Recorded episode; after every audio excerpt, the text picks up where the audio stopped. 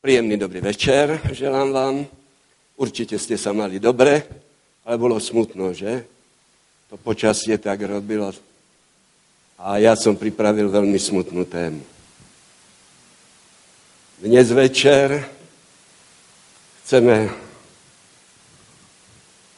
hovoriť o novej svetovej veľmoci a musím sa priznať, že patrí medzi tie najsmutnejšie. A vždy, keď mám túto tému, vždy sa veľmi modlím.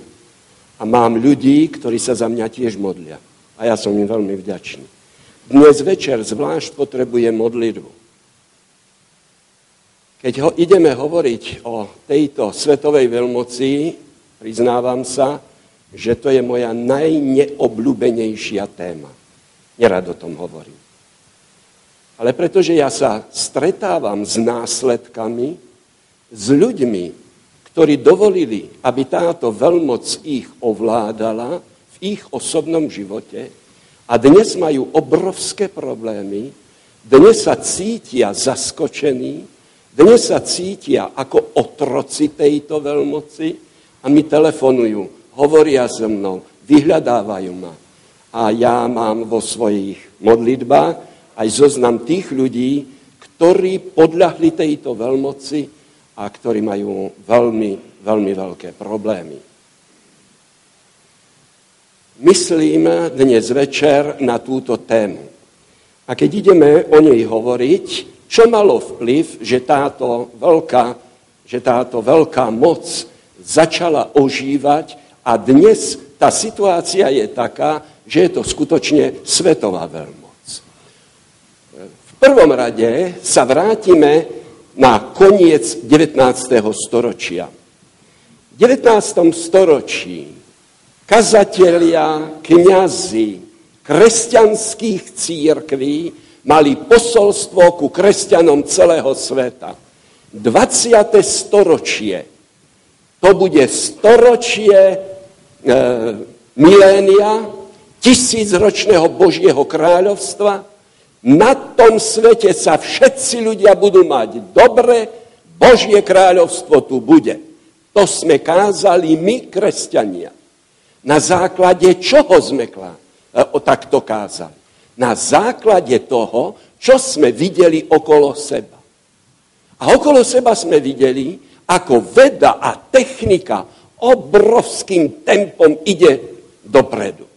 Videli sme tu, ako to ovplyvňuje ľudí a tým sme urobili záver, že táto veda musí priniesť dni pokoja, radosti, vnútornej vyrovnanosti. Ľudia budú šťastní, ľudia sa budú mať dobre.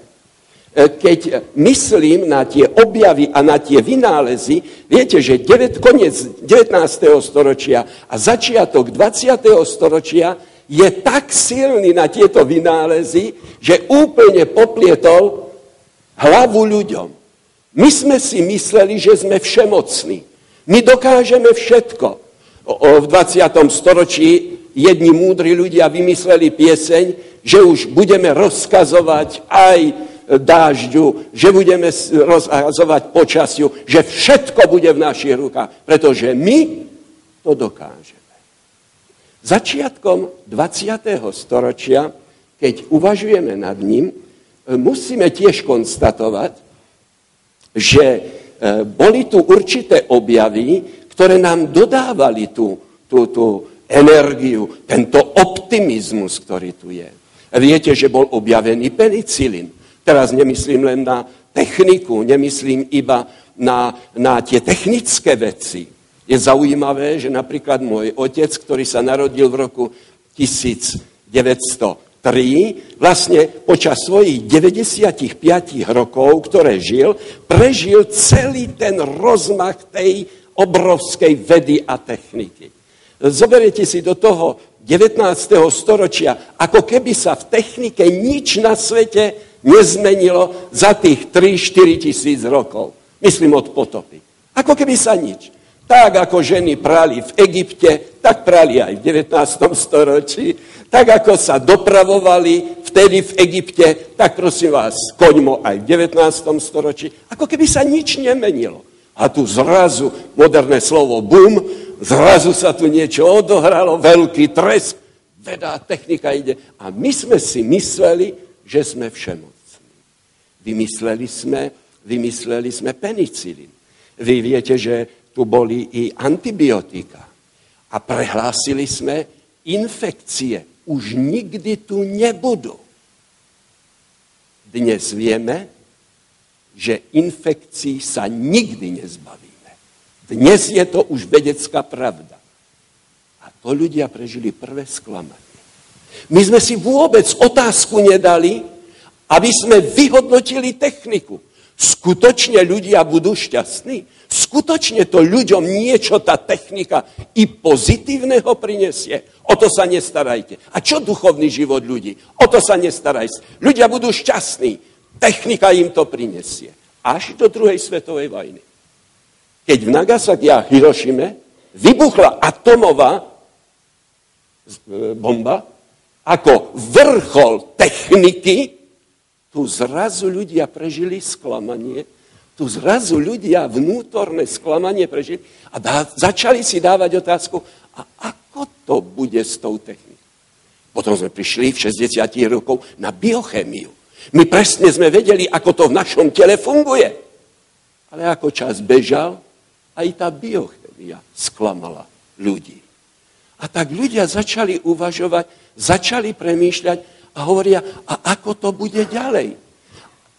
Niečo nám predsa len chýba.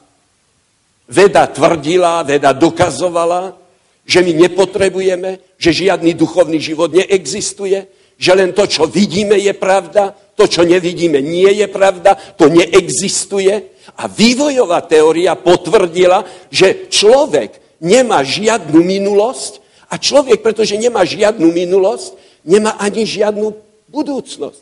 A v tej vede a technike sa úplne človek stratil. A to bolo sklamanie.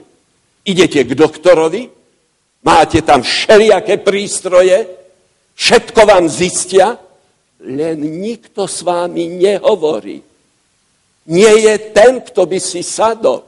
Človek sa stratil. Človek sa stratil. A to spôsobilo obrovský, obrovský obrovskú bolesť človeku. Kto som vlastne ja? A na tomto svete, na tomto svete začína niečo nové. Začína niečo nové. E, chcem vás upozorniť, že práve toto vákum, ktoré vzniklo v živote ľudí na celom svete, na celom svete to vákum, tu zradzu začala sa nejakým spôsobom približovať nová veda. Tajomná veda. Veda, ktorá je iracionálna. Veda, ktorá je nadzmyslová. Veda, ktorá je tajomná. Veda, ktorá ukazuje, že predsa len človek je aj duchovný a táto veda priniesla také výsledky, tak úžasné výsledky, že ľudia to mohli vidieť. Ľudia to mohli prežiť. Táto veda začala ovplyvňovať týchto ľudí. Zážitky, ktoré mali na základe tejto novej tajomnej vedy, tieto zážitky týchto ľudí stále viac a viac presvedčovali. A teraz to bude bolieť. Táto tajomná veda sa dostala aj do našej kresťanskej církvy. Táto tajomná veda všetky náboženstva pod sebou podrobila si. Táto tajomná veda pokračuje stále ďalej a ďalej. Ľudia ju vyhľadávajú. Ľudia sú pobláznení do toho dnes. Táto veda sa tajomná dostala až do OSN. Preto hovoríme o svetovej tajomnej vede, ktorá tu je. Moc, ktorá má obrovskú sílu. Moc, ktorá tu je, ktorá sa prejavuje, moc, ktorá pôsobí a pracuje. A aby ju ľudia nepoznali, že je to stará moc, ktorá je tu od počiatku, dala si nové mená. A ja som vám ich vypísal, tie nové mená. Aby to ľudia nepoznali, ten starý podvod. Ale technika je rovnaká. Poznáte, poznáte psychotroniku, magnetizmus, parapsychológia, astrológia, reinkarnácie, homeopátia, hypnóza, akupunktúra, akupresúra. Áno, a môžete si čítať ďalej. Yoga, môžete si čítať ďalej, môžete premýšľať o tým. Silová metóda, rejky. To sú staré veci, len dostali nové meno. A pretože sa darí, a tie skutky, skúsenosti, tie zážitky sú tak silné. Jeden druhému to hovorí, každý to chce vyskúšať a má to obrovský dopad. S tým sa stretávam ja. Nechcem dnes večer vyčerpať túto tému. Len chcem vás poprosiť. Ja vám niečo o tejto moci dnes večer poviem. Vôbec nevyčerpám tú tému. Neodpoviem na všetky otázky pretože rátam, že ste inteligentní a múdri ľudia a to, čo budeme dnes večer hovoriť a študovať, vy si urobte záver. Sami premýšľajte, sami si urobte záver. Do našej kresťanskej církvy sa tento duch aj dostal. Aj my hovoríme o novom oživení, o niečom fantastickom. Kazatelia presne tak uzdravujú, ako tí ľudia, ktorí sú neveriaci. Rovnaké metódy používame. Len tí kazatelia otvárajú Bibliu, volajú ľudí k pokániu, volajú ľudí ku Kristovi a potom ich uzdravujú tou istou metódou. A ľudia sú nadšení tým, čo vlastne prežili, čo oni vidia na vlastné oči a s čím sa stretávajú. Vyvoláva to obrovské otázniky v dnešnej spoločnosti. Viete, že existujú mladí ľudia, starší ľudia, tak ako to máte napísané, ktorí chodia po tých rozhavených, rozžeravených uhlíkov, že a nič sa im nastane. Ako je to možné? Pýtajú sa ľudia. Mohol by som chodiť aj ja? Za určitých okolností áno. Za určitých tajomných okolností Áno.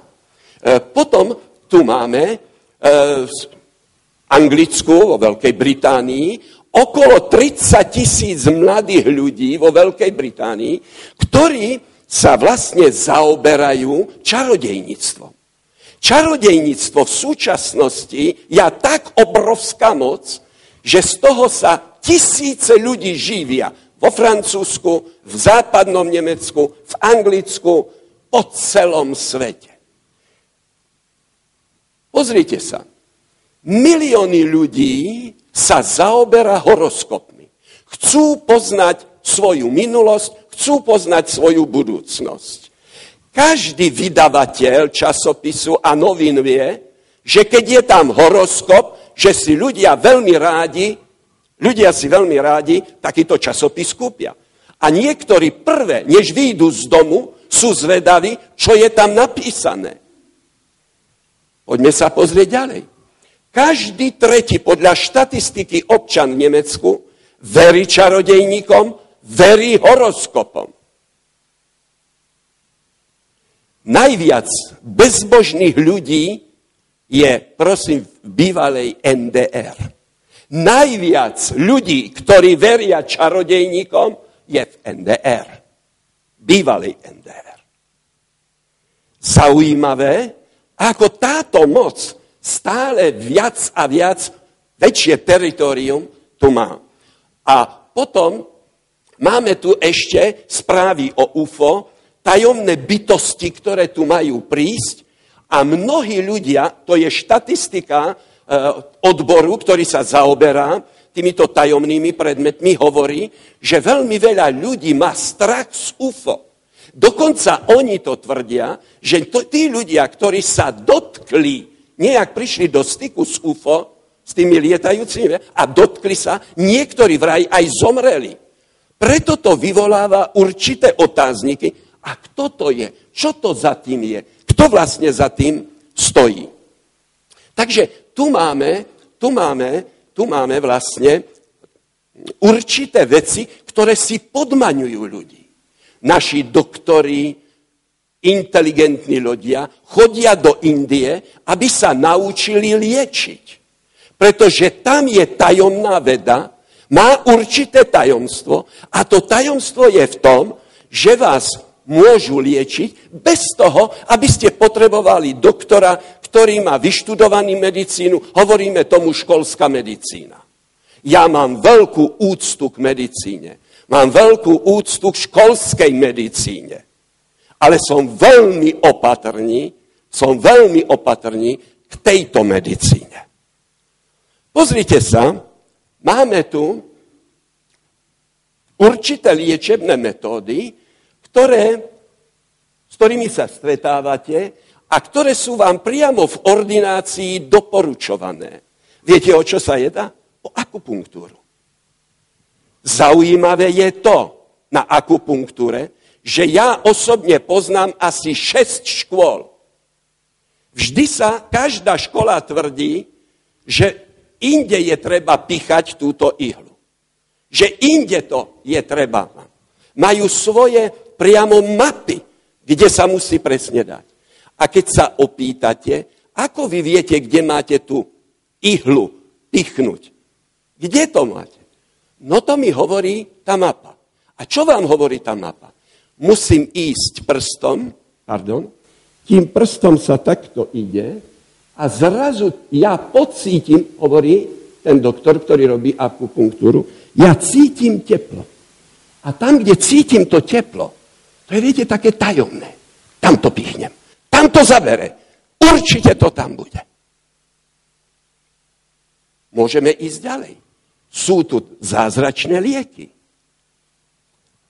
Pred dvoma roky som stratil úplne hlas. Potom som musel ísť na operáciu, ale šiel som do lekárne a v lekárni mi magistra dala určitý liek. A hovorí, to vám pomôže, určite to bude dobrý liek. Veľa ľudí vám to pomáha. Dobre, zaplatil som a keď som sa otočil, napadlo ma, pozri sa na neho. Pozriem sa, homeopatikum. Mm-hmm. Tak som sa vrátil späť a hovorím, slečna, vy ste mi ale liek nedali. Vy ste mi dali homeopatiku. On hovorí, ale to lieči. To je otázka viery. Vy viete a ste povinna ma upozorniť na to, že to je homeopatikum. Ono to nelieči. Vedecky to nie je dokázané. Ale ľuďom to pomáha. Áno, to je otázka viery. Tí ľudia, ktorí tomu veria, tak. Totižto, viete, medicína je postavená na tom, že to, čo je zlé v tele, choroba, ktorá je, musíte niečo proti tejto chorobe dať, určité lieky, ktoré sú proti tejto chorobe a ktoré vám pomôžu sa tejto choroby zbaviť. Hovorím to veľmi jednoduché. Jednoducho. Homeopatikum je pravý opak. Keby ste vo väčšom množstve zobrali homeopatikum, v tom okamžiku vyvolá toto mm, homeopatikum, vyvolá u vás chorobu. Pretože vlastne tá zásada je, že podobné sa lieči podobným. To znamená, že to, čo spôsobuje tú vašu chorobu, poviem to jednoducho, ten jed, ktorý to spôsobuje, tú chorobu u vás, ten jed idete používať. Ale vy ho nepoužívate v tom množstve, ktoré by vás zabilo a zničilo, ale jednu molekulu dáte do Ružinovskej priehrady alebo do niektorej inej priehrady, do nejakého velikánskeho jezu. Jednu molekulu. A tá voda, tá jedna molekula vás zázračne uzdraví. A tak sa pýtate, a je možné, aby jedna molekula, ja neviem, v jazere, ktorá je rozriedená tou obrovskou masou vody, aby mala liečivný účinok. Idete a pýtate sa tých múdrych ľudí. A oni vám povedia, ja neviem, ako je to možné. Ale keď tú kvapku tam dávame, tam príde určitá zázračná sila. My nevieme, aká je to sila, ale tá sila to spôsobuje. Toto neznáme, ktoré je tam. To je to, čo robí z toho. A keď tú kvapku molekuly dáte do Atlantického oceánu a na tom homeomatiku tam máte napísané číslo. Čím väčšie číslo, čím viac vody je tam, čím to viac riedite, tým väčšiu sílu uzdravujúcu má. Preto ja to nemôžem prijať. Pretože za tom je nejaká tajomná moc, nejaká tajomná síla. Poznáte tohoto pána? Už tam máte aj jeho meno. Pán Kašpirovský navštívil Bratislavu. Psychoteóra, pán Kašpirovský. Navštívil Bratislavu. Prišiel, aby uzdravoval ľudí. Hala, športová hala, bola tak beznádejne obsadená, že ľudia museli čakať vonku. Chcem vás upozorniť, že na Slovensku žije 84% kresťanov. Väčšia časť, ktorí chceli byť týmto Ukrajincom uzdravení, boli kresťania. Skoro zo všetkých kresťanských církví v Bratislave sa zúčastnili sedanky k tomu. Napriek tomu, že sú kresťania a veria v Krista, v jeho uzdravujúcu moc, predsa len išli, aby navštívili seance pana Kašpirovského. V západnom Nemecku vyšiel článok, ktorý všetkých ľudí v Európe varoval, bol to vedecký článok, varoval pred pánom Kašpirovským. Hovorí, dajte si pozor, pán Kašpirovský robí s vámi pokusy. Dajte si pozor. Pýtal som sa ľudí, trošku teraz to veľmi zaboli, z našej církvy, ktorí tam boli, čo vlastne prežili. Pán Kašpirovský povedal, aby sme si pohodlne sadli, skôr aby sme si ľahli, požiadal nás, aby sme zatvorili oči a že on pustí hudbu, bude hovoriť k ním a tá zvláštna síla, ktorá tu príde, ich uzdraví.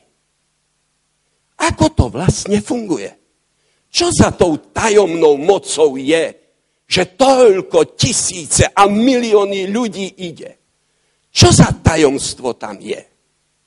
Prečo nemecká tlač varovala ľudí, aby nenechali so sebou robiť tie pokusy? Totiž to je to tak. Pán Kašpirovský tvrdí, že v nás, vo vnútri, je zázračná sila. Každý sa môže uzdraviť sám. Tá síla je vo vás. A ja, Kašpirovský, poznám toto tajomstvo. Ako tú sílu, sílu vášho rozumu, ako obnovím a vás uzdravím. Ja neviem, povedal v Bratislave, či budete všetci uzdravení.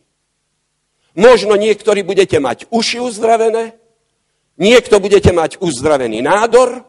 Ja neviem tá síla, ale ja tú sílu teraz vo vás uvoľním.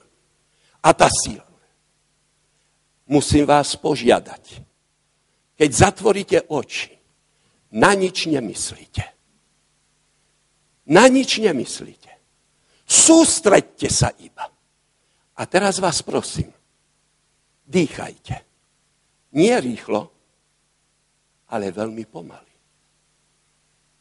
To preto, pretože keď tá síla a tajomná moc bude zostúpovať do vás, ona zostupuje pomaly. Pomalé dýchanie v joge, pri rôznych uzdravovaniach. Keď ste niektorí veriaci, veríte v Boha, Uzdraví vás táto. Uzdraví vás vzťah k Pánu Bohu. Keď ste neveriaci, táto síla príde a uzdraví vzťahy vo vašej rodine a k ľuďom, s ktorými žijete. Ale ona príde. Pán Kašpirovský.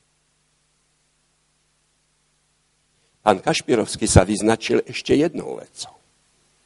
Neviem, či ste čítali v našich novinách o tom, že on sa rozhodol, a vedci to prijali v Rusku, prijali to, že bol tu urobený jeden pokus. Dve ženy sa rozhodli na jeho poput, že pôjdu na ťažkú operáciu bez toho, aby boli umrtvené, bez toho, aby boli uspané. Pôjdu tam. Jeho premiestnili, pana Kašpirovského, o tisíc kilometrov na východ. A medzi Vladivostokom, tuším, a medzi Kievom je asi tisíc kilometrov. A on na tú obrovskú diálku nahradil zdravotnú sestru a usp- neuspal, ale umrtvil miesto, kde táto operácia mala byť prevedená. Dve ženy boli naraz operované. Tá jedna žena mala ránu otvorenú 40 cm. Hovorím, to bola veľmi ťažká operácia. Tá žena, keď jej to otvárali, pri plnom vedomí spievala. Ona nič necítila. A potom sa stalo to, že tá druhá žena, ktorá mala tú ťažkú operáciu, tá druhá žena, tá zrazu začali sestry volať. Pozor, tlak jej klesa, tlak. Okamžite volali Kašpirovskému, tej pacientke tlak. Moment, moment, opravím to. A teraz videli, ako sa to opravuje a operácia dopadla dobre. Profesor, neveriaci človek, ktorý nikdy nič také neprežil. Niekde mám jeho meno, pokiaľ by ste chceli vedieť. Hovorí, keby som ja neoperoval, nikdy by som tomu neveril. To je niečo nadprirodzené. To je iracionálne. To je niečo úžasné. Viete, čo sa stalo? My, keď umrtvíme toho človeka, uspíme toho človeka, tak tie orgány sa takto chvejú. To je veľký problém. On, keď urobil to on, tie orgány sa ani nechveli. To je zázrak. Ja tomu nerozumiem, ale ja som to videl. Ľudia dnes chcú vidieť niečo.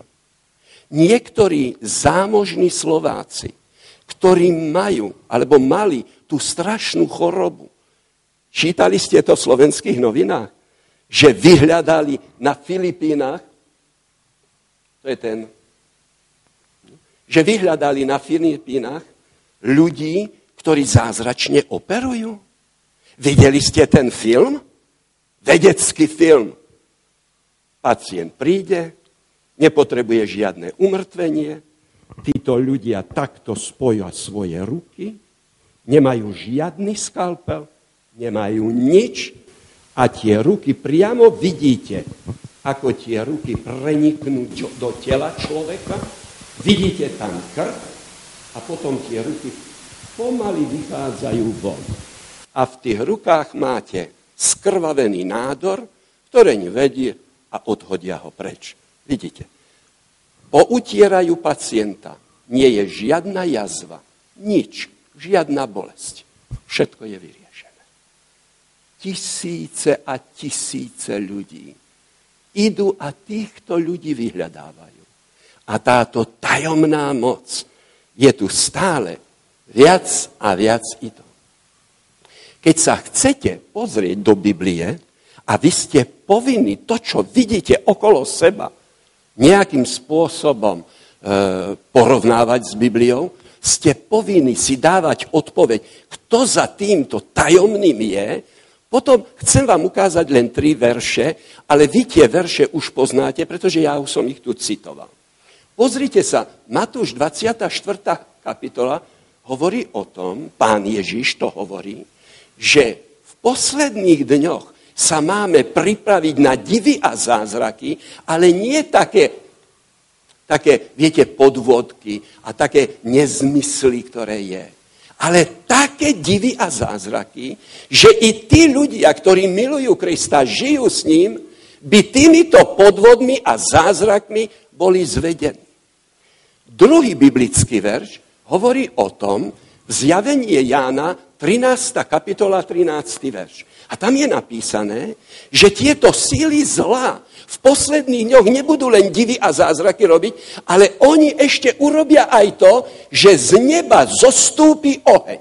Otvoríte si rýchle Bibliu, hľadáte v pamäti a poviete si, a už so stúpil niekedy z neba oheň? A vy si okamžite odpoviete. Z neba áno. Poprvýkrát to bolo vtedy, keď tu bola Sodoma a Gomora. Vtedy padal oheň z neba. Kto tento oheň z neba poslal na Sodomu a Gomoru? A v Biblii čítate, že to bol pán Boh, ktorý nechal tuto, e, tento oheň tam padať. Po druhýkrát idete na Karmel. Vtedy bol obrovský spor o tom, ako má vyzerať bohoslužba. A tam zrazu, ako výsledok tej pravej bohoslužby, zostúpil z neba oheň. Kto poslal ten oheň z neba na Karmeli? No to bol pán Boh. A potom pán Ježiš povedal svojim učeníkom, aby odišli do Jeruzalema a tam čakali na príchod Ducha Svetého v tej vrchnej miestnosti, a Duch Svetý prišiel ako oheň z neba. Kto ho poslal? Pán Ježiš Kristus. Vždy, keď padal oheň z neba, vždy za tým bol Pán Boh. A zrazu sme varovaní v zjavení 13. kapitoly, v 13. verši, hovorí, dajte si pozor, znovu bude z oheň z neba padať. Ale vy, ktorí čítate Bibliu, viete, za tým nebude Pán Boh ohňom. Bude to proti logike proti tomu, čo ste sa učili v škôlke, kresťanskej škôlke. Bude proti tomu. Ten oheň, ktorý bude vraj z neba, za ním nebude stáť Pán Boh, ale za ním budú stať síly zlá. Máme rátať s tým v poslednej dobe, máme rátať s tým v poslednej dobe, že tieto divy a zázraky tu skutočne aj budú tá moc, tá tajomná moc má názov, jeden spoločný názov, okultizmus. Okultizmus, to je z toho slovička okultus a znamená do slovenčiny niečo tajomného, niečo skrytého, niečo, čo sa nedá vysvetliť. V týchto veciach, keď sa s nimi stretnete, vždy vám tí ľudia povedia, ja neviem, ako to je. Ja neviem, ako to funguje. V tom je vždy niečo nevysvetliteľné. Vždy je v tom niečo tajomné. Vždy je v tom niečo tajomné. Takže tu máme okultizmus.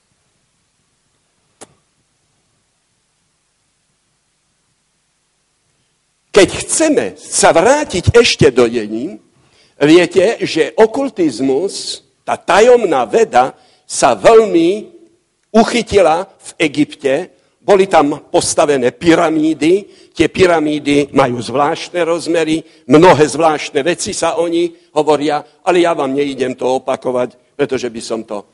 Ďalej, z Egypta, keď Egypt padol vlastne a prestal byť svetovou veľmocou, bola tu svetová veľmoc Asýria. Asýria sa zaoberala práve okultnou vedou. Kňazi, ktorí tam boli, tí všetci sa zaoberali tajomnou vedou, či už to bolo v matematike a inde. Keď Asýria padla, ďalšia svetová veľmoc bola babylonská. A Babylon vlastne mal svojich kňazov okultných, sa zaoberal tým, e, sa zaoberal horoskopmi, astrológiou. To boli vlastne najvyšší kňazi, ktorí riadili e, kráľa e, Nabuchodonozora, ktorí ovplyvňovali celú politiku, ktorá tam bola tak by sme mohli prísť aj do Grécka. Tak by som mohol hovoriť aj dnes. Aj dnes existuje jedno mesto na svete, kde je sústredené to všetko a kde vlastne je určité centrum tohoto, na tomto svete a kde tieto veci chodia študovať kňazi, chodia študovať kazatelia z rôznych našich kresťanských církví do tejto obrovskej budove, ktorý je. Okultizmus ja som si rozdelil do dvoch skupín. Vy si to môžete rozdeliť, jak chcete. Tá prvú, tú prvú skupinu som nazval obchodný okultizmus. Čo to znamená?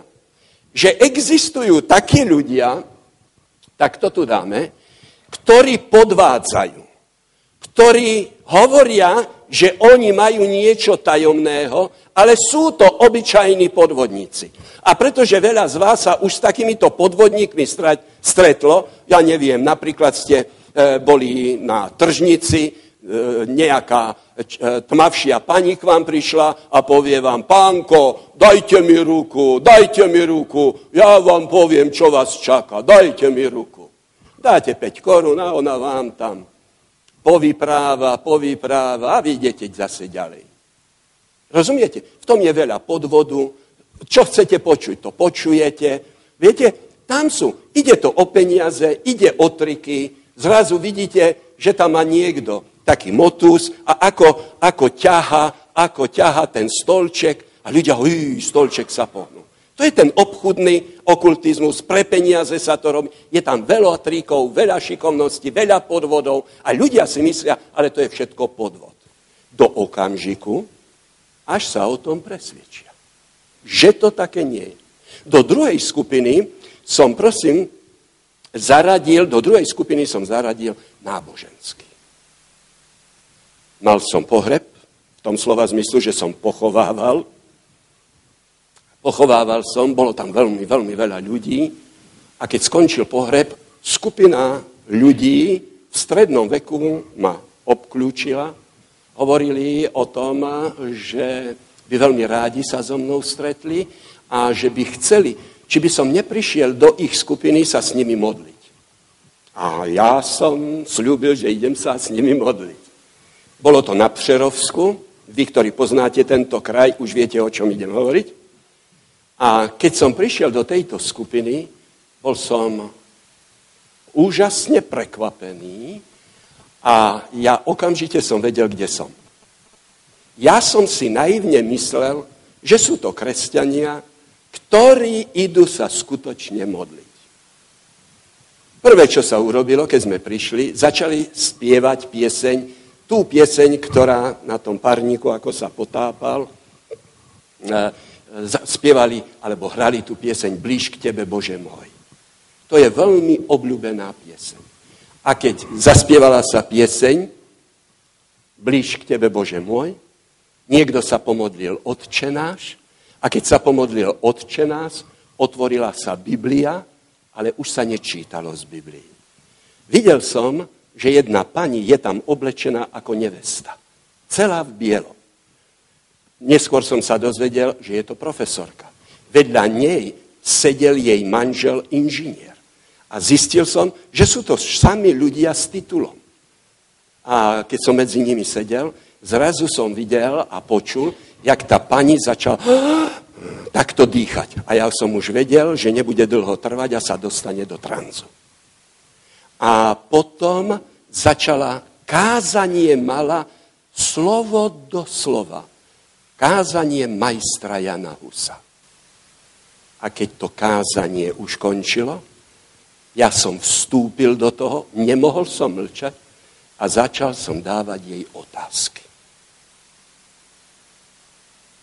A vtedy sa všetko zrútilo. Ja som mal čo robiť, aby som odtiaľ utiekol. Ten manžel, inteligentný, jemný človek, keď zobral stoličku a išiel ma mlátiť, už som nečakal. Už som nečakal. Mohol by som ešte pokračovať ďalej. Len vám chcem povedať, že za záhadných okolností potom, za záhadných okolností, tragicky zomrel môj syn. Takže existuje aj náboženský okultizmus. Veľmi veľa ľudí je tam a sú podvedení tým, že je tam modlitba, že je tam Biblia, že je tam pieseň. Teraz trošku zas to bude bolieť. Ale vy to vydržíte, že? Nedostanete žiadnu injekciu, nebojte sa. Veľmi záleží o toho. Diabol má celú kolekciu som povedal, že to je jedna z najmúdrejších bytostí vo vesmíre po Pánu Bohu, veľmi inteligentná. To nie je nejaká bytosť, ktorá má rohy a všade je malovaná s tým chvostom, ale je to skutočne najkrajšia bytosť vo vesmíre A keď začal spievať, spieval tak, ako keby ste počuli spievať, spievať celý spevácky zbor. On spieval niekoľko hlasmi. Tak, ako sa hraje na orgán. Keď on začal spievať, tak to bolo počuť v celom nebe. To je u Ezechiela 28. kapitole napísané. Pozrite sa. On používa určité triky. Tá kolekcia slúži tomu, dnes večer prepáčte, že používam takéto výrazy. Pre tých primitívnejších ľudí má diabol pripravené primitívne skutky, nejaké činy. Nejaké pre tých inteligentných, pre tých, ktorí majú tituly, má vedecké. Pozrite sa, to, čo predkladá, to je napríklad magnetizmus. Magnetizmus, ktorým sa stretávate, to je prenášanie magnetických síl z jednoho človeka na druhého človeka. Na druhom mieste je hypnóza. Hypnóza je prenášanie vôle človeka z jednoho na druhého človeka. Je to ovládanie vôle človeka toho druhého. Na treťom mieste je to telepatia. Telepatia je čítanie myšlienok na diálku. Tieto pokusy sa robili tiež v bývalom sovietskom zveze, keď jeden z tých tel- bol v Moskve, ten druhý tiež bol vo Vladivostoku a keď písal, keď písal, to bolo prenášané, áno, oni jeden druhého nevideli, ten tam kreslil štvorček a on na presne v tú istú dobu, presne tak isto aj on. Trojuhelník, obrazy, telepátiou sa dá. Viete, že telepátia sa v kozmonautike prenáša? Tam, kde nevidíme za slnkom, za mesiacom, je možné sa s kosmonautmi telepaticky spojiť. To je prenášanie obrazu. A potom je to jasnovidectvo. Jasnovidci sú tí, ktorí vám povedia, čo sa stalo v minulosti. E, jasnovicov používa aj slovenská kriminálka, aby povedali, kto tam bol, čo tam bolo, kto to zabil, či žije ten človek, alebo ten človek nežije. No a potom je tu hádačstvo. Hádať znamená predpovedať budúci osud. No a potom je tu astrológia. To už viete, že astrológia je predpovedanie budúcnosti za pomoci hviezd alebo hviezdami, ktoré tam sú. A potom je tu zase mágia. Mágia je čierna a mágia je biela. Biela mágia je použitie nadprirodzených síl na uzdravovanie pre dobro človeka, ale existuje aj mágia, ktorá na Slovensku je, je na Slovensku e, používaná a vyhľadávaná. Čierna mágia je, aby ľudí trestala, aby je ničila, aby ich nejakým spôsobom e, ničila. No a vrcholom toho všetkého je špiritizmus. Špiritizmus to je vyvolávanie, hľadanie tzv. duší mŕtvych ľudí a oni tvrdia, že s mŕtvými je možné hovoriť a oni urobia všetko preto, aby, aby e, tí, ktorí chcú, sa s nimi mohli aj stretnúť. E, veľmi záleží, vidíte, na tom, čo vlastne vy chcete. Či Uvažujete primitívne, alebo potrebujete vedecké dôkazy. A tu už máte ďalšie tie možnosti, ktoré sú tu, ktoré máte k dispozícii, počnúť s kartákmi, prútik je tu, rôzne znamenia, geografológiu, čiernu mágiu. To sú veci, ktoré mnohé sú okrajové, ale pokiaľ by ste mali otázky, ja vám potom môžem aj odpovedať na niektoré i z nich. Pozrite sa, čo pán Boh o tom hovorí. Lebo tieto národy počúvajú vykladačov znamení a vešcov. Pre tieto ohavnosti ich vyháňa hospodin tvoj Boh spred teba, buď bezúhonný pred hospodinom svojim Bohom. Prečo tie národy boli vyhnané a ľud židovský, izraelský sa dostal do kananejskej zemi? Prečo tí ľudia boli vyhnaní? Mimo iného aj preto, že kto ich viedol? Na čo oni dávali dôraz? Na okultné vedy. Tuto máte napísané. Ako sa pán Boh pozera na okulte? Na, tie ta, na tú tajomstvo, ktoré je ukryté za tom. Stojí za tom pán Boh? A pán Boh hovorí, pre mňa je to ohavnosť. Za žiadnym týmto činom nestojí pán Boh. Tuto priamo vidíte, je to ohavnosť. Preto títo ľudia boli vyhnaní odtiaľ. A pán Boh hovorí, keď vy toto budete robiť, ľudu izraelskému, ľudu Božiemu, keď vy to budete, tak vás vyženie nejaký. Pre mňa je to ohavnosť. Pán Boh to nie. Pán Boh za tým nestojí.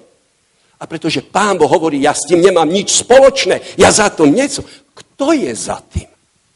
Nie sú to sily zla, ktoré dokážu toto robiť i v tom? My sme vytvorili i určité podmienky. Vysvetlil som na začiatku tieto podmienky, ktoré sú tu. Ľudia stále sú nešťastní z toho. Áno, všimnete si, že zatiaľ, čo v minulosti sme hovorili o dobe bezverectva, že ľudia prestali veriť v Boha, stále Boha vytláčali, dnes je obrovský problém stretnúť človeka, ktorý by povedal, že je ateista. Dnes ľudia stále viac, a prosím vás, všetky kresťanské církvy, stále viac a viac ľudia prichádzajú do kresťanských církví, ale tiež aj do východných církví. Najviac na svete sa rozširuje New Age, ktorá je vlastne spojovaním všetkých týchto církví a vypichnutím týchto bodov. To ročne tam pribúda okolo 20 až 24% populácie sveta najrychlejšie rostúca církev je New Age, ktorá vo svete existuje. E, čo k tomu pomáha? Tu si to môžete prečítať, ktorá tu je. My, kresťania, sme sklamali ľudí. Pretože oni hovoria, medzi vami a nami nie je žiadny rozdiel. Vy len si hrajete. Vás vaše kresťanstvo vôbec nezmenilo. Nadávate ako my. Vulgárne slova používate ako my. Vy ste hrubí, rozvádzate sa. To všetko nám oni varujú, e, vyčítajú, ktoré ju. Veda sklamala. Veda hovorí, že musí sa opraviť. Že to, čo tvrdili v minulosti, že teraz už prišli na to, že také nie je. Nie je možné všetkému veriť. Výsledok toho je, že ľudia kričia, predsa musí niečo byť a to niečo musí nás naplniť niečím. A do toho váka práve prichádza táto nová svetová moc, ktorá rozširuje sa vo svete a stále podmaňuje a podmaňuje si ľudí.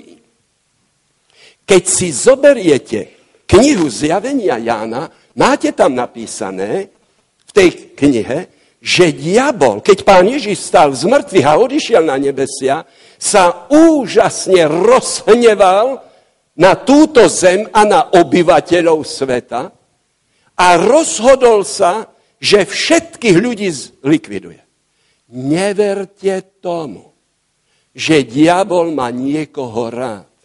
Neverte tomu, že diabol chce vás z lásky uzdraviť.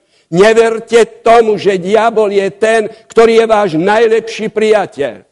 Jeho stratégia, jeho moc a síla je v tom ľudí ničiť, likvidovať. To je jeho cieľ, to je jeho plán. A v Biblii máme napísané, že on je ten, ktorý chce ovládnuť celý svet, on je ten, ktorý ľudí podvádza, on je ten, ktorý ich odvode od pravdy, on si žiada úctu len pred seba a dnes, v tejto dobe vákua, je taká možnosť, že tak ideálne podmienky ešte nemá. Ľudia chcú prežiť tieto zážitky nadzmyslové, ktoré sú. A stále viac a viac o tom čítate v televízii, pardon, eh, pozeráte v televízii, hovorí sa o tom, diskuzie sú tam. Viac je tam okultizmu, než toho pozitívneho kresťanského. Ja veľmi to sledujem a pozorujem, čo tam je. E, myslím, e, že tohoto pána poznáte. E, tento pán, kde sa stratil, už sa zjavil. Lej je muž, ktorý založil satanovú církev. Satanovú církev založil preto, že nemá rád kresťanov. Satanová církev je tu preto, že bojuje proti kresťanom, ktorí sú pokrytci a ktorí nežijú tak, jak by mali a sú úžasne sebeckí. Len peniaze, zarábať, mať sa dobre, poriadne jesť. A vôbec kresťanom nezáleží na tom, ako žijú ostatní ľudia. A pretože sú takí, založil satanovú církev. Církev, ktorá je proti. Robiť zlé. Keď kresťania robia zlé a tvária sa, že sú dobrí, potom my musíme robiť zlé.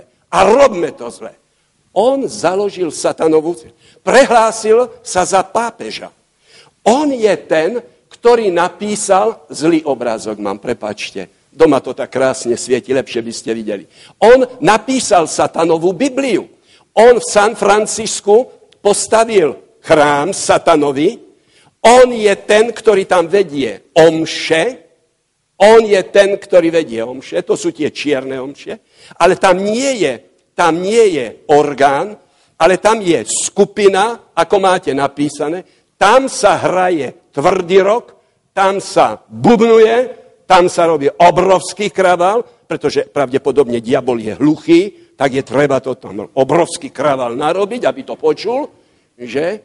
No a, a on je ten, ktorý začínal ako tam robiť, vzývať diabla hudbou. A k tomu účelu je špeciálne pripravovaná hudba ľuďmi, ktorí sú v tranzu a ktorí túto hudbu aj píšu. Niektorí, ktorí sa stali kresťanmi, o tom napísali knižky a nejaké brožúrky. A to je veľmi, veľmi zaujímavé. Tam sú niektoré veci, ktoré sú veľmi zaujímavé u tej hudby, ale poďme ďalej.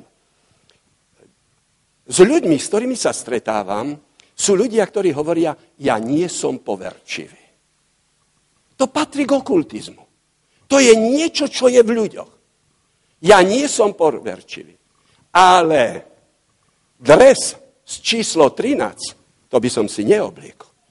A v niektorých hoteloch nemáte izbu číslo 13, pretože nikto sa tam nechce nasťahovať. Ten druhý povie, ja nie som poverčivý, ale keď vidím, že nožnice padnú a sa zapichnú, oj, to je zle. Niekto v našej rodine zomrie. Keď sa stane, že mačka z ľavej strany prebehne, čierna mačka na druhú stranu, ja nie som poverčivý, ale ja sa vrátim domov. Pretože je tu nešťastie.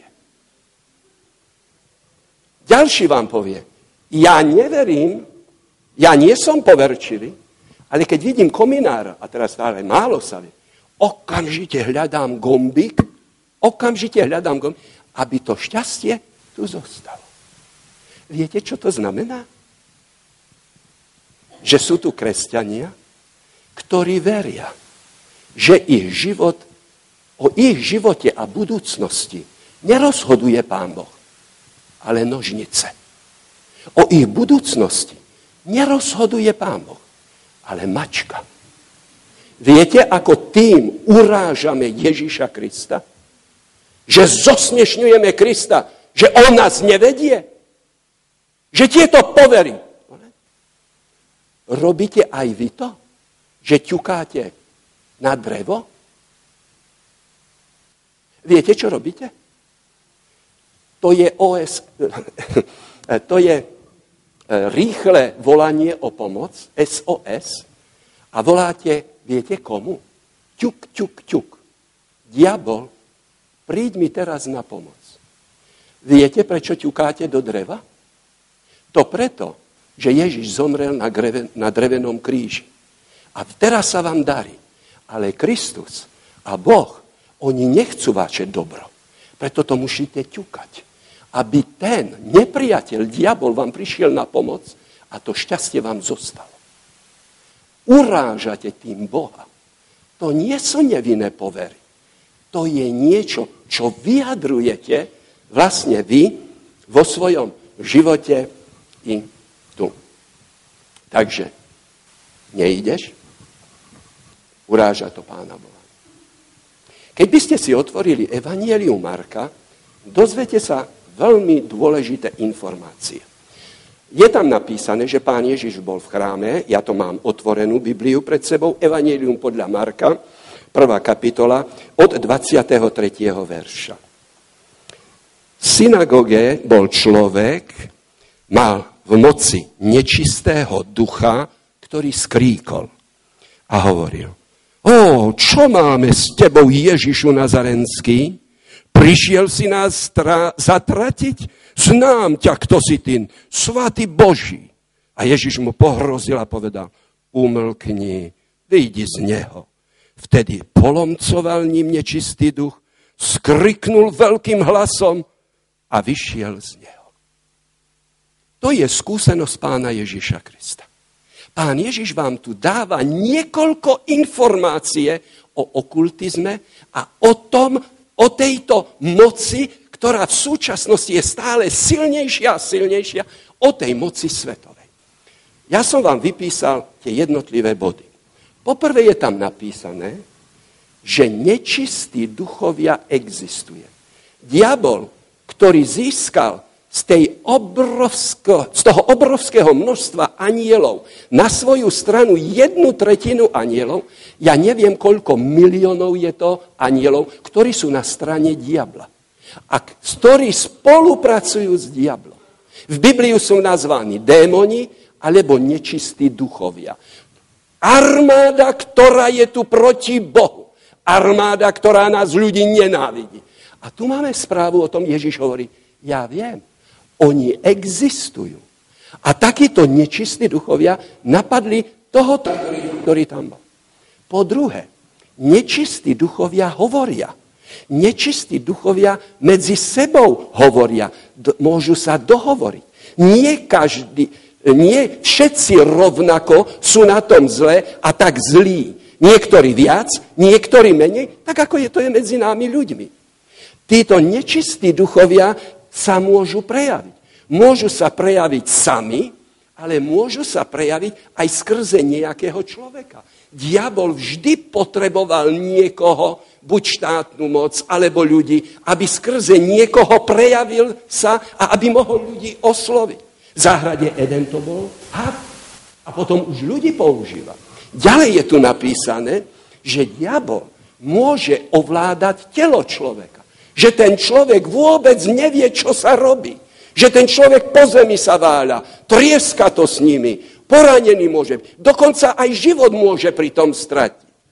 Áno, nie len telo, ale aj ducha. Potom je tam napísané, že tento muž chcel byť uzdravený, ale duch z neho nechcel to pripustiť. Je tam napísané, že títo duchovia, títo síly zla vedia, že Ježiš Kristus príde a ich potresta. A ty si prišiel nás pre časom trestať. Ty už teraz si prišiel, aby to... Veď to ešte nie je náš čas. Oni to vedia. Oni vedia, čo je v Biblii napísané. A ten človek nechcel to povedať, on chcel niečo iného, ale oni mu zhovorili miesto neho. Diabol môže hovoriť miesto človeka. Môže tak ho ovládnuť toho človeka, ale môže aj ho opustiť. Môže ho aj opustiť, toho človeka. Tak, jak to bolo, keď v prítomnosti pána Ježiša, keď mu dal príkaz, aby odišiel. Tento nečistý duch, nečistí duchovia poznajú pána Ježiša. Je to autorita a nie je možné, aby ho neupočuli. V tej poslednej časti Rád by som vás ešte upozornil a vás veľmi prosím, urobte si znovu záver. Ako keď chcete ovládať človeka, čo musíte ovládať? Ja som to tam prezradil. Keď chcete ovládať niekoho, manželka chce ovládať manžela, manžel chce ovládať deti, manželku, čo musíte ovládať? Psychológovia to už vedia. Áno. Najväčší problém diabla je v tom, že nedokáže ovládať vôľu človeka. Vôľa to je to, čo pán Boh každému človekovi dal. To je to vaše rozhodovanie. Vôľu vám nikdy pán Boh nezoberie. Nikdy. To je zákon, som vám povedal, celého vesmíru. To je niečo, čo dostali ste a táto vôľa je vaša. Pán Boh vás zoberie iba na zodpovednosť, ako ste tú vôľu svoju používať. Ale diabol, ktorý chce ovládať ľudí, to, čo on potrebuje, je, aby tú našu vôľu ovládol. A teraz je otázka, ako je možné tú vôľu človeka ovládnuť? Pán Boh hovorí, ja to neurobím. To nie je možné. A tu je jeden trik, ktorý dnes je uznávaný kresťanmi aj nekresťanmi. Východe, západe, tak táto moc sa stáva svetovou. Tento vtip použil aj pán Kašpirovský v Bratislave. Na základe tohto triku pracujú títo ľudia.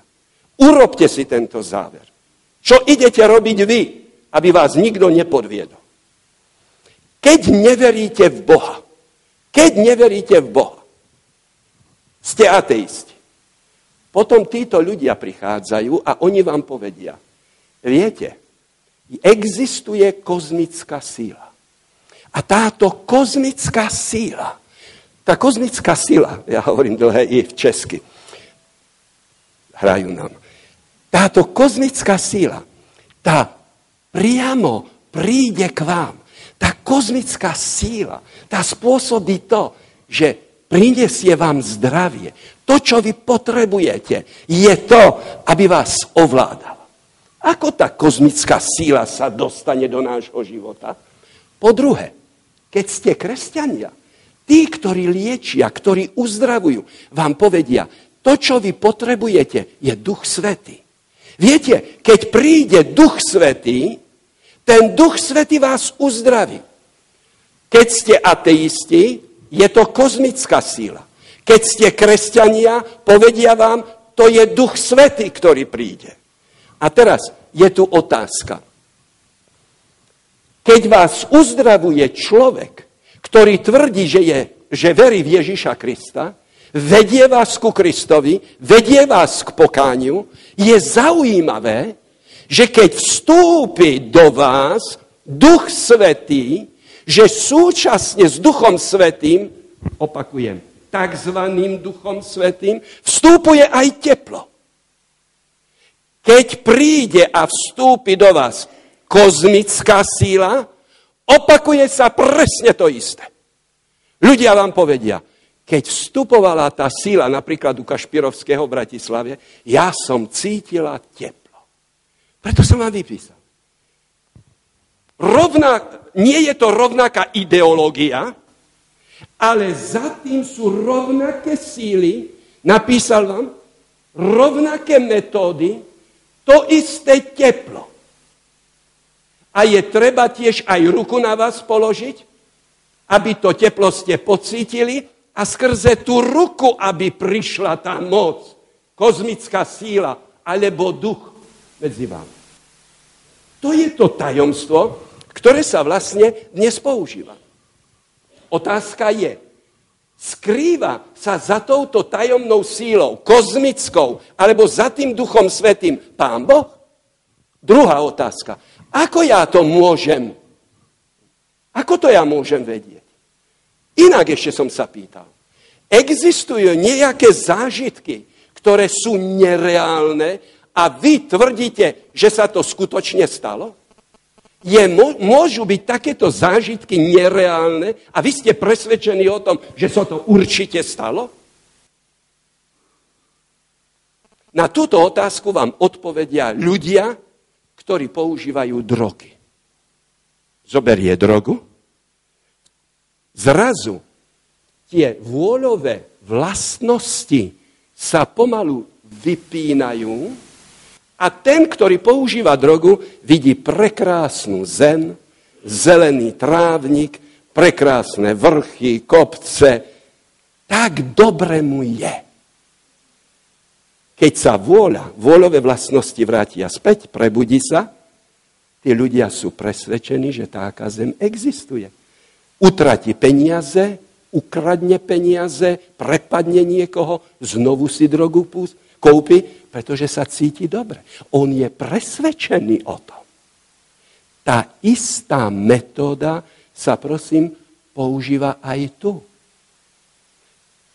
V prvom rade, čo je treba ľuďom zobrať, to sú tie vôľové vlastnosti. Tá vôľa. A keď sa zoberie, vy budete vyprávať zážitky, ktoré sa vôbec nemuseli stať. Ale vy ste presvedčení, že ste stali. Že sa stali. Pretože tá tajomná síla, tá vchádza do vás. Pretože vy ste uvoľnili svoje vnútro. Vy ste vypli svoju vôľu. Vy ste ju odstránili. A keď ste to urobili, vtedy táto moc a síla vstupuje. Vtedy môžete mať zážitky, ktoré nie sú pravdivé, ale vy ste o nich presvedčení, vy ste o nich presvedčení, že je to tak. Dobre. Aká je podmienka k tomu, aby ste boli uzdravení, aby ste mohli prežiť túto úžasnú skúsenosť týchto veľkých s niekoľkými titulmi, múdrymi ľuďmi, ktorí uzdravujú vás. Čo je podmienkou? Tá prvá podmienka, ktorá je, že vám povedia, sadnite si, najlepšie zatvorte oči, na nič nemyslíte. Vypnite vôľu, vypnite rozum, nepremýšľajte. Alebo vám povedia, tu máš slovičko, to slovičko môže byť akékoľvek, to je tzv. mantra. 1785 krát opakujte to slovíčko a keď ho budete opakovať, vypnete svoju vôľu, vypnete svoj rozum a vtedy je ten okamžik, kedy tá síla pomaluje. Oni vám povedia, nesmiete dýchať rýchlo. Vy musíte, oni vás učia dýchať. Pomaly dýchať. To má úžasný vplyv. Pomalé dýchanie má úžasný vplyv na mozog. Úžasný vplyv na to, aby ste vypli. To je ten cieľ pretože váš nepriateľ sa vás nikdy by nezmocnil. Len vtedy, keď idete vypnúť.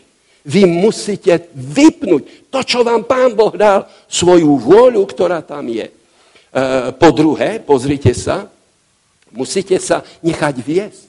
Musíte otvoriť celé svoje vnútro. Vypnúť a otvoriť. Táto síla vás povedie. Táto síla vám povie, čo je zlé. Tá síla vás teraz uzdraví. To jedno, či veríte, alebo neveríte. Ale vypnite svoju vôľu. Preto je to tak nebezpečné. A niektorí ľudia hovoria, ale keď to uzdravuje, to musí byť od Boha. Ale pán Boh povie, ja s tým nemám nič spoločné. Ja nie som za tým. Ja s tým nesúhlasím. To nie je moja mo- moc, to nie je moja sila. Spomente sa na tú skupinu, o ktorej sme včera hovorili. Hovorili, páne, v tvojom mene sme to robili. To všetko my sme robili v mene Ježíša Krista. A pán Ježíš hovoril, ja vás nepoznám. To nebola moja moc. No ale my sme sa modlili za to. A sme dostali ju. Ale nie odo mňa.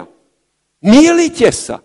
Nedostali ste to od Toto je, prosím, ako my umožňujeme, tejto kozmickej, ja zostanem teraz u kozmickej síly, že môže vstúpiť do nášho života. Tu sú v Biblii dve dôležité slova. To prvé slovo, máte tam napísané, je aktivita, druhé slovo je pasivita. Na základe tohto, tejto šemy, môžete prísť k záveru. Ako pracuje skutočný duch svetý, a ako pracuje kozmická síla alebo duch svety s malým D a s malým S. Ako pracuje?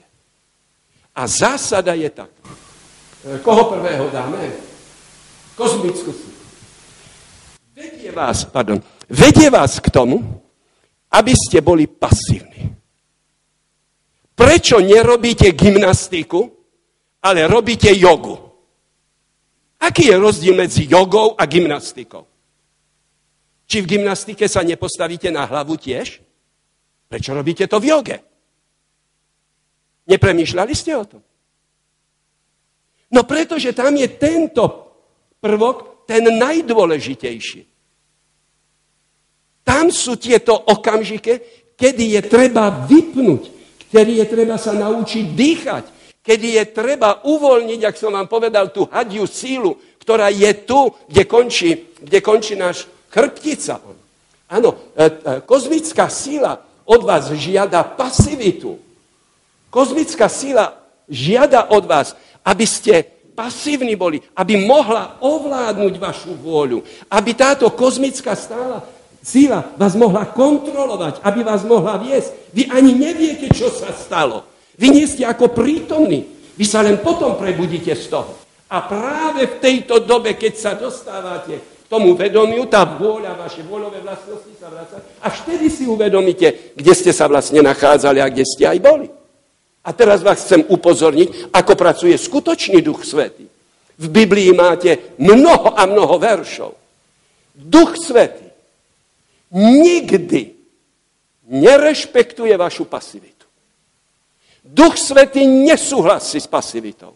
Duch Svetý nikdy neobchádza rozum človeka. Čím, via, čím menej myslíš, tým si vraj viac ver, e, veriaci. Nie je pravda. Duch Svetý to nepríjima. Duch Svetý je ten, ktorý aktivizuje našu voľu. Duch Svetý nikdy s vami nebude manipulovať. Nikdy vás do ničoho nebude nútiť. Nikdy miesto vás nebude premýšľať. Duch Svetý je, Duch Svetý je ten, ktorý vás povedie k seba ovládaniu.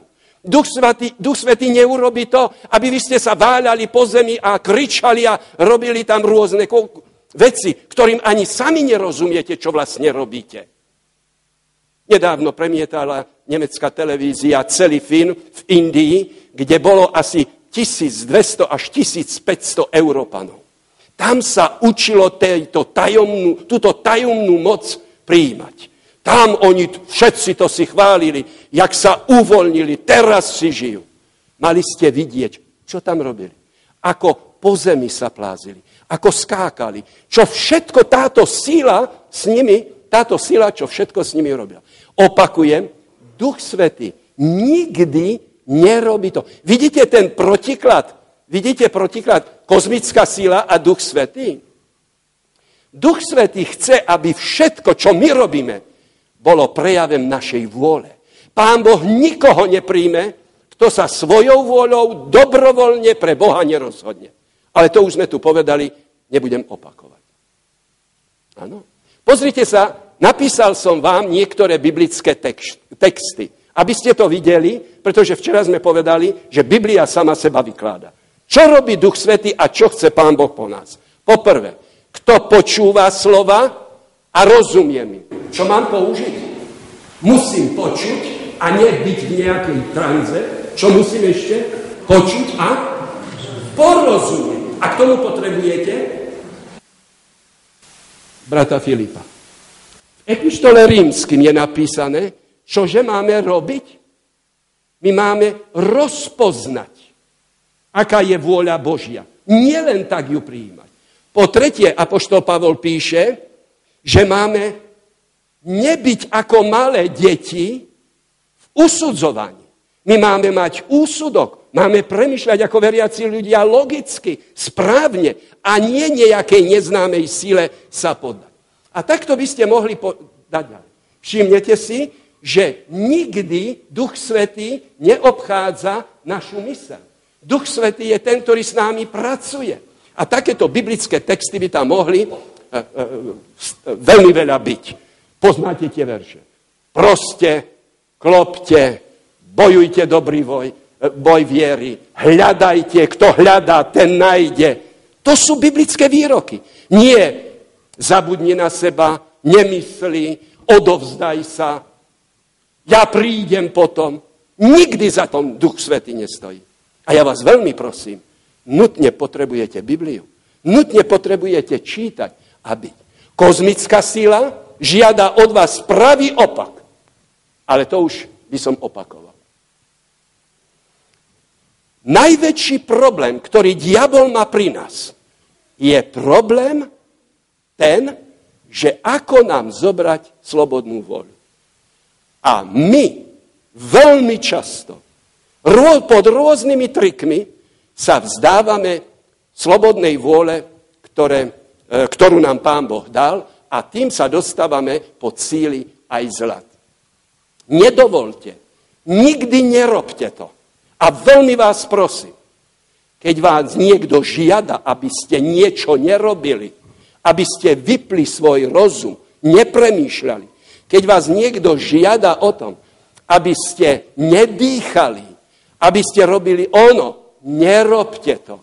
Vy nikdy neviete, kde skončíte, kde vás tie síly, tajomné síly, mocné tajomné síly, práve v tej chvíli, keď im uvoľňujete miesto, kde vás zavedú a ako vás ovládnu vo vašom živote. Nerobte to. Apoštol Peter vám hovorí, zoprite sa mu, pevný vo viere. Zoprite sa. Zvážte to. Prosím, zvážte to. Nerobte ani to, prosím. Vy môžete svoju vôľu stratiť týmto spôsobom. Veľmi často vo vlaste, e, v ženských časopisoch, slovenská e, žena, a ešte som to niekde, keď listujem, áno, vždy tam máte vzadu takéto kol, koliesko, to koliesko je čierne a potom tam máte takéto biele, takýto biely kruh. Áno, je to kruh čierny a biely. A je tam napísané, Pozerajte sa na to aspoň 10 minút a nepremýšľajte. Neskúšajte to. Pretože po 10 minútach sa to začne pohybovať. Nie to kole, ale tie síly. Pretože vy začínate odovzdávať svoju vôľu. Niektorí sa ma pýtajú, a nemohli by sme niečo dobrého zobrať z okultizmu, čo uzdravuje človeka, a niečo dať kresťanom. Nemohli by ste niečo povoliť? Nie, ani trošku pretože tie síly vás úplne ovládnu. V tom je to nebezpečie. V tom je to nebezpečie. Máte tu horiacu sviečku. Dajte veľmi po, veľký pozor na to. Ano? Čím väčšia pasivita, tým väčší, silnejší duch alebo kozmická síla príde. Tým lepšie vraj to funguje. Čím viac sa... Nikdy nerobte to, aby ste sa pozerali do gule, ktorá je plná vodou. Pretože to sú tie triky, kedy sami sa zbavujete. Dokonca nikto nemusí byť u vás. Môžete sami doma to robiť, robia to študenti. A potom nie sú schopní tejto síly, ktorá príde, sa vlastne zbaviť.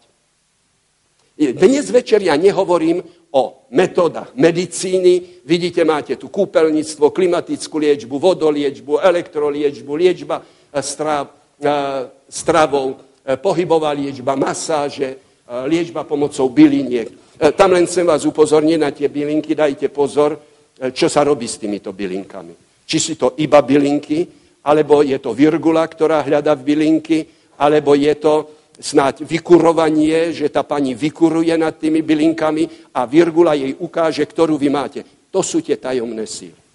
To sú tie... Dobrú noc. Ja už končím. To sú tie tajomné síly, ktoré tu sú. Dobre, už len dve, tri vety. Diabol urobí všetko preto, aby ste použili jeho moc. Aby ste boli uzdravení. Čo sa týka pána Boha, pán Boh vás uzdraví, ale môže vám povedať, že nie. Diabol vám vždy povie, že vás vždy uzdraví. V tisícoch sú uzdravovaní ľudia. Diabol vás vždy uzdraví. Diabol dokáže vám dať chorobu? Keď pán Boh vás uzdraví, poprvé, tá choroba sa nikdy nevráti. Keď pán Boh vás uzdraví, nikdy, nikdy to nepodmienuje, že od neho nemôžete odísť. Od pána Boha môžete kedykoľvek odísť. Opakujem, kedykoľvek. Pán Boh nikdy vás za to nebude trestať. Pán Boh nikdy vás nezabije. Pán Boh nie je ten, ktorý by sa na vás hneval. Pán Boh je ten, ktorý je váš otec, ktorý vás miluje a má obrovskú bolesť, keď odídete. Od Boha môžete kedykoľvek odísť. Tieto síly zla, diabol, vás nikdy nepustí. To je najväčší zázrak, ktorý v svojom živote poznám. Nie je vyliečenie ľudí na rakovinu. Ale je to zázrak, keď z tejto síly a keď diabol vám pomôže, nech je to za čokoľvek, mu za to zaplatíte. Diabol nikdy vám nič nedá. A ja som rozdelil tieto dôsledky, vidíte, na psychické a fyzické, ja už to len vám ukážem. Ľudia, ktorí nechali si diabom liečiť, pomáhať, môžu mať tieto fyzické. A ja sa s tým stretávam. Teraz by som vám ku každému mohol vyprávať o ľuďoch na Slovensku, ktorí to prežili a aké to malo dôsledky v ich živote. Tí ľudia môžu mať psychické, obyčajne potom vyhľadávajú psychiatriu, kde nie sú schopní sa orientovať, niektorí záhadne zomrú. Potom tu máte, vidíte, že tí ľudia sú závislí, tí ľudia nevedia sa modliť, ľudia predtým čítali Bibliu, teraz nie sú schopní čítať Bibliu. Tí ľudia mi hovoria, viete, ja sa nemôžem modliť. Ja sa nemôžem. Tí ľudia sú tvrdohlaví, to máte už ďalšiu zásobu. Pokiaľ by ste si to chceli opísať, nech sa páči, ja to tu nechám vám a môžete si to. E, tí ľudia dostávajú záchvaty hnevu, rozbijú stoličku, kričia. Videl som ľudí ako nepričentní, ktorí boli. A keď to prejde ich, ja neviem, čo som robil. Ja neviem, čo som robil. Môžu mať duševné choroby. Môže tu prísť, že sú precitliveli. Sú ľudia, ktorí sa okamžite urazia. To sú všetko následky toho, že táto síla a moc prišla do ich života, že táto sila ich ovládala a táto sila si necháva platiť. Zdarma to nikdy, nikdy nie je. Pamätám si na ľudí, ktorí neboli schopní sa zmieriť. Nikdy mu neodpustil. Toto je dôkaz. E, chcem vás upozorniť, a tým končím, prvá poznámka. Veľmi vás prosím, po tejto prednáške urobte si záver.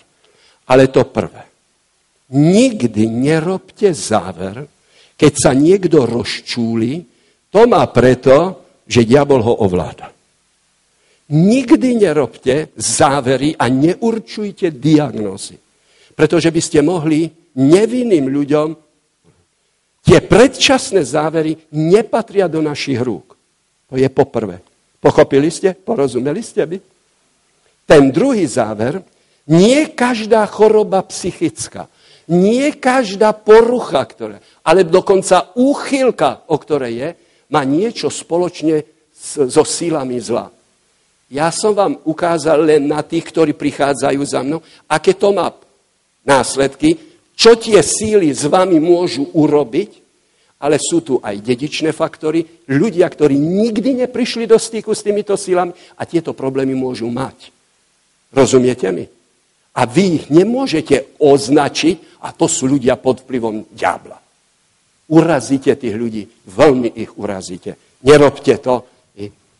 To druhé, čo som vás chcel upozor, nedovolte, prosím, nikdy nedovolte, aby niekto na vás vkládal neznámy ruky. Nedovolte, aby s vámi niekto manipuloval.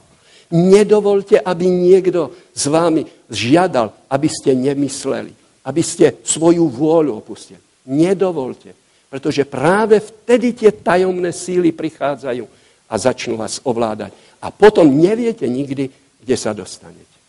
Všimnete si, prídete na oddelenie a vám povedia, viete, hypnotizer vám pomôže.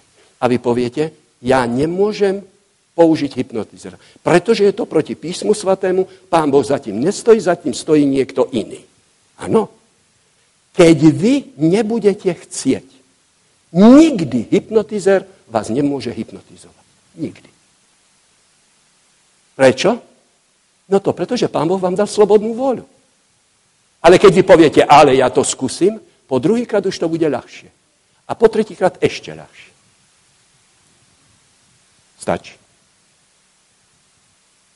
A než pôjdete domov, poprosím vás, aby ste si zobrali tri biblické verše. Ten prvý verš.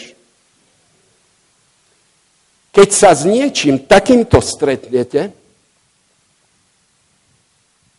duch vyslovne hovorí, že v posledných časoch niektorú odpadnú od viery, budú sa pridržať bludných duchov a učenia démonických duchov.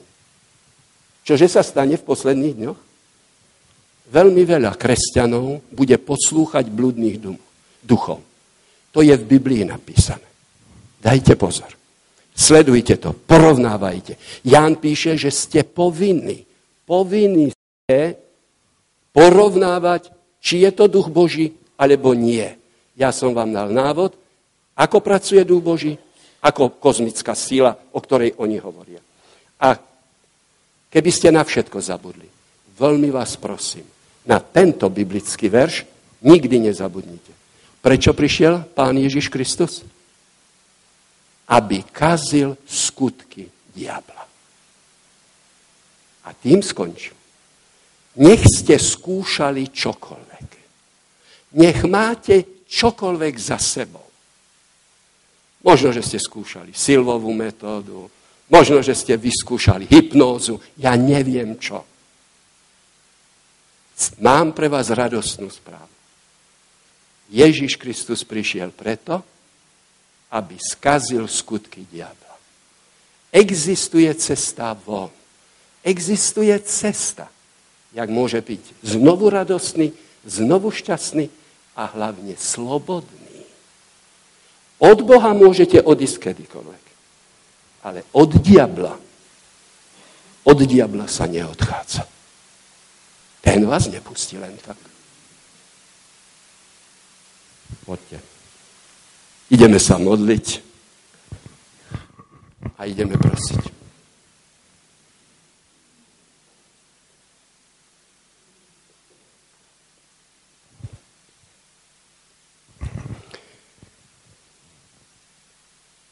Nebeský Otče, aj dnes večer, v tejto smutnej chvíli, keď sme uvažovali o taktike a úskočnosti diabla. O, je, o jeho veľkej práci. Keď sme premýšľali o tom, ako stále viac a viac ľudí chce mať zážitky a on tu prichádza, aby sa vsunul pod vodom a snaží sa ľudí obrať o to najvzácnejšie, čo si nám dal, o slobodnú vôľu. Prosíme ťa, pomôž každému človeku. Pomôž nám, aby svoje zážitky sme vždy kontrolovali Tvojim slovom. Pomôž nám, aby sme pochopili, že autorita písma svätého a Tvoja prítomnosť v Božom slove je to najväčšie, to najsilnejšie, či môžeme vedieť, či sme oklamaní, či nie sme. A keď niekto je medzi nami, ktorý už okúsil to a necíti sa slobodný, Stále ho niekto a niečo prenasleduje. Nemôže sa zbaviť niektorých charakterových vlastností a vád a vie, že v minulosti niekedy požiadal tieto síly, aby mu pomohli. Pane Ježišu, ty si nad tieto síly. Ty e, môžeš oslobodiť každého človeka. Ty každému môžeš dať nový začiatok. A ja ťa veľmi prosím, aby si takýmto ľuďom dal dnes večer úplne nový začiatok. Aby mohli žiť s tebou, v tvojej blízkosti, v tvojej prítomnosti a aby mohli byť šťastní. A keď žijeme i v tejto dobe, o ktorej Apoštol Pavol píše, že to veľmi nebezpečná doba a že musíme rátať s takýmito úžasnými zázrakmi, ktoré budú nevidili, nevysvetliteľné. Potom ťa prosíme, veď nás.